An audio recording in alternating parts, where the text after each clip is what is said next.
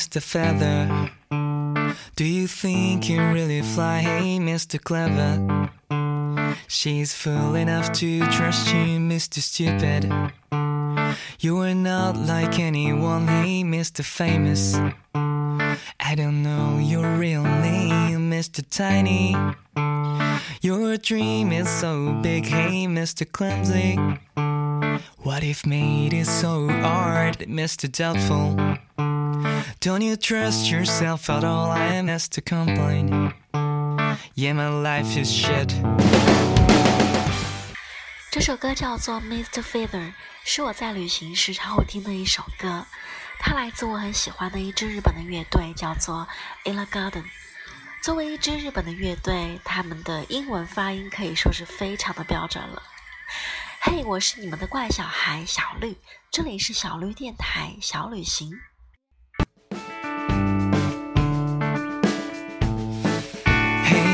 Smiley. Do you smile when you're sad? Hey, Mr. Crazy. Where's the bottle of sanity? Mr. Jealous. Hope you don't have any secrets, Mr. Money. What do you want for next Christmas, Mr. Perfect? Have you ever put it off? I Mr. Complain. Yeah, my life is shit. 之前作为自由撰稿人，我一直在顶级文案网站做小绿酱设计三部的一个专栏，而这个网站呢，其实也成为了我不能去旅行的时候的一个创意来源。这几天我在这个上面看到篇文章，叫做《熊小莫，我的日常太不性感了，我该拿出手的是部分离奇。熊小莫是谁呢？他是一位视频创作者。专栏作家和美学博主，他曾经担任《理想家》和《优势生活》的杂志主编。那在这篇专访里面呢，他其实分享了很多他关于旅行的一些安排，还有他拍 vlog 的一些想法。那所以今天其实我也特别想和大家分享他关于旅行的一些哲学，因为在他的这个采访里面，其实我找到了很多的共鸣。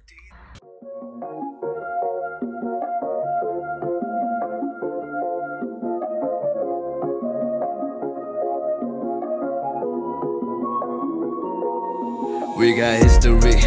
Got me feeling the nostalgia when you look at me. Thinking about what could've happened or what could've been.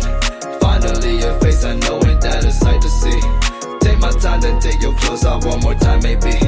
Acting like you don't recall it ain't impressing me. Didn't kinda see your friends, I know you ain't for me. Like your dress, but you fit better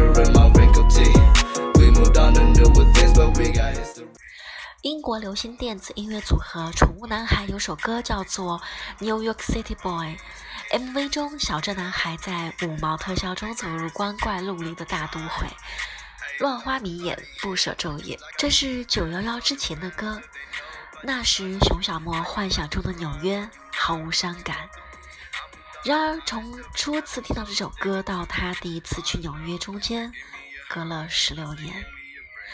对于任何一个喜欢流行文化的人来说，纽约真的太重要了。待在纽约的一周七天，熊小莫和旅伴每天都很早起来，把自己的行程安排得满满当当。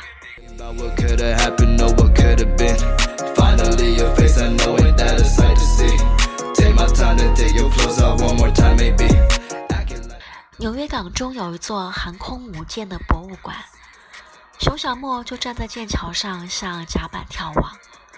他的面前有一扇窗，这扇窗曾专门用来给做官兵们观察敌情。熊小莫透过曾经用来发动战争的控制舱往外看，就看到了喜欢的人站在甲板上拍照。这个画面被熊小莫列为近年来在旅行中印象最深的画面之一，因为它有着冲突的戏剧感，却又不乏真实。作为目前国内最炙手可热的 vlog 之一，熊小莫却坦言，他不拍所谓的风景照、建筑照，旅行要像当地人一样生活，也并不是一条铁律。在熊小莫看来，至少它可以增添旅行的体验和乐趣。马来西亚有一个很小的岛屿叫做停泊岛，而熊小莫就去过七次。Got me feeling the nostalgia when you look at me. Thinking about what could have happened or what could have been. Finally, your face, I know ain't that a sight to see. Take my time to take your clothes off one more time, maybe. Acting like you don't recall it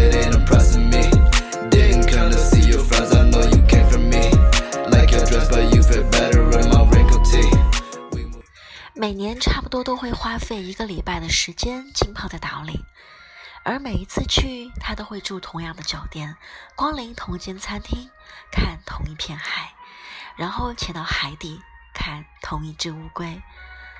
这对他来说不是一种单调和重复。那些去了很多次的城市，就像我自己家的社区一样，我的快递放在哪里，在哪里可以寄到挂号信。哪里又能看天气预报？我太熟悉了。Baby, sweet baby. Oh, I see you smiling when I close my eyes. Cause I'm missing you.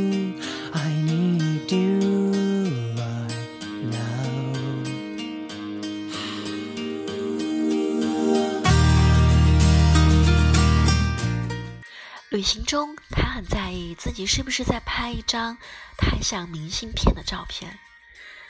所以，当我登上埃菲尔铁塔或是帝国大厦的时候，我反而会突然无措，不知道该怎么拍东西。在那个可能有一百万人的镜头都会同时对准的地方，我干脆就选择纯粹欣赏风景。相较之下，反倒是回到菜市场、超市、居民社区或学校门口，和路边卖热狗的小贩随意闲聊几句，更能激起熊小莫的记录兴趣。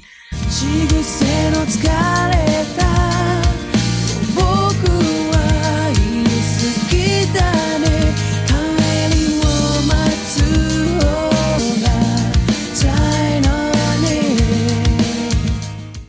在伦敦早上九点， 他真的和上班族一样，一起出门赶早高峰的地铁，然后从城市的这头移到另一头。伦敦人有这么一个习惯，他们在地铁上看完的报纸，如果不再需要，便会叠好，翻回座位上，以便下一位乘客取阅。而熊小莫也会依照当地人的习惯，在早高峰的伦敦地铁上翻阅那些报纸新闻。尽管有的新闻也完全看不懂，但这并不妨碍熊小莫认为自己正在过一个伦敦上班族的日常生活。中午时分，西装笔挺的都市白领围坐在一起，吃着便当边抽烟。熊小莫说：“如果我在这栋楼上办公，这三十分钟的 lunch break 有可能也跟他们一样，啃着手上刚排队买来的三明治，一边叼着烟站着吃饭。这种生活也很迷人，不见得非要坐在海边餐厅才是旅行。” You believe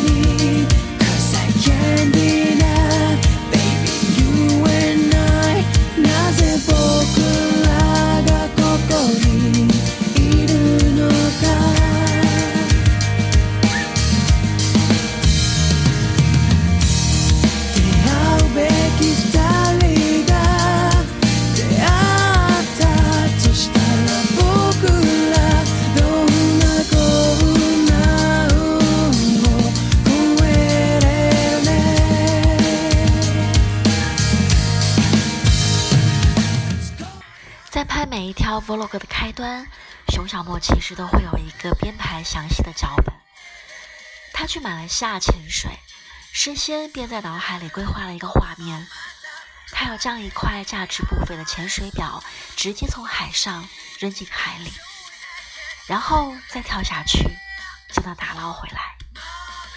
而事实上，每一次成片做出来，他所呈现的故事又跟最初的脚本完完全全不一样。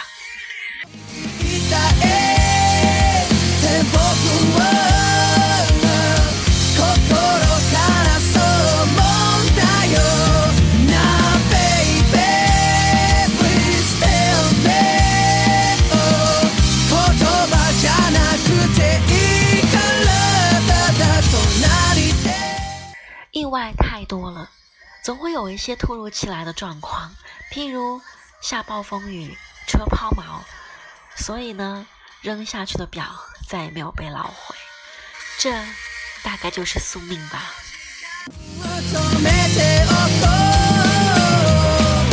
There's nothing to worry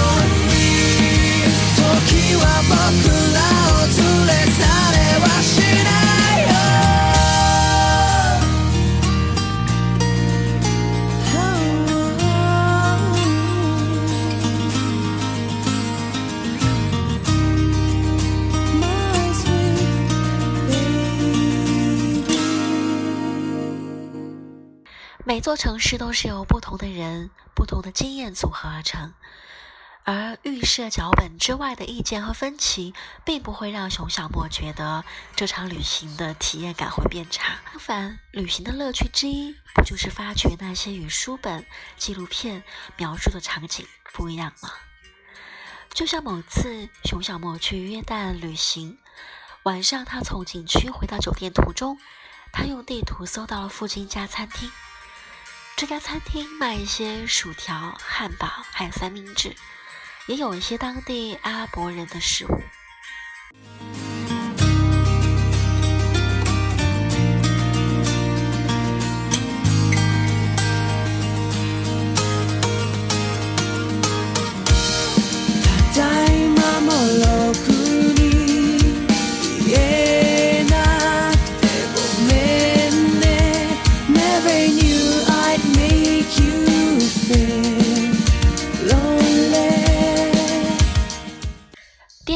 着阿拉伯语的 disco，发光球体不断旋转着，营造了气氛。两只猫一直走来走去，来问人要吃的。察觉到店内一丝不同寻常的氛围，熊小莫掏出手机开始搜索，结果竟然发现，原来这间店就建在一个公元四世纪的坟墓里。想想这个地方存在一千六百年了。过去这里还曾停放着尸体，熊小莫感到一阵兴奋，这一切太酷了。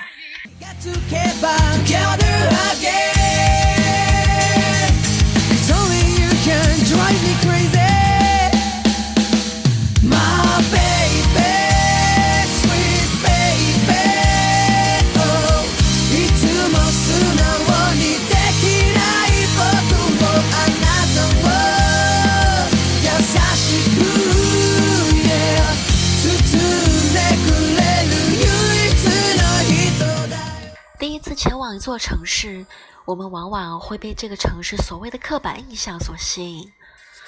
我爸爸从来没有去过法国，他一直认为巴黎是浪漫之都。但是他如果看到巴黎的脏乱差，他对巴黎的印象就会破灭。在没去英国之前，我一直认为伦敦是美食的荒漠。但在伦敦待的那十二天，我根本不需要吃一顿中餐。再比如说。我们一直觉得日本人内敛克制、彬彬有礼，但在新宿歌舞伎町，我也看到穿着西装东倒西歪的醉汉。熊小莫认为，如果到了巴黎，发现巴黎果真就是浪漫之都，所有的街头小店、所有的手风琴艺人都和想象中一模一样，那他也会觉得这个旅行也不是特别有意思。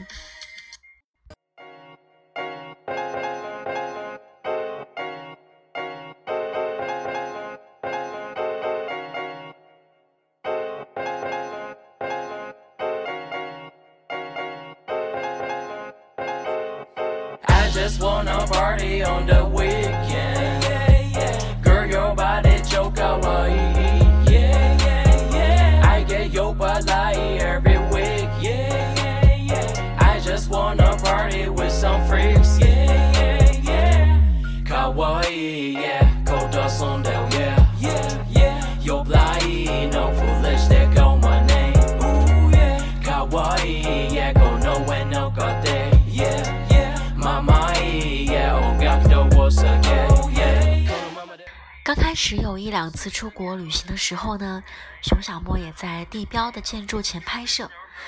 那时他的想法和所有人都一样，我想要避开和我同行的朋友，拍一张非日常也不平淡的照片，比如空无一人的宫殿，壮丽且辽阔的山河。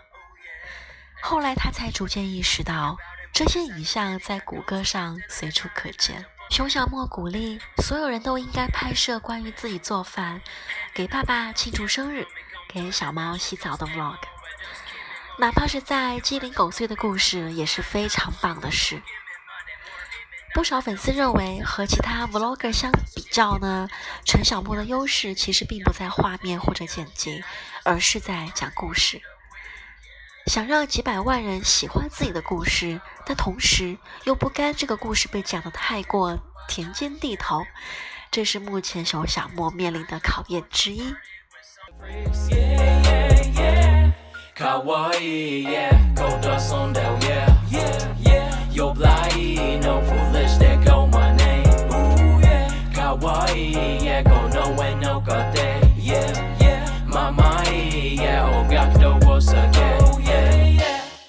对于陌生人来说，我的日常太不性感了，我无法真心号召他们来看。觉得我应该拿出手的是部分未知或部分离奇，总之是有些不同的故事，至少要先吸引我自己。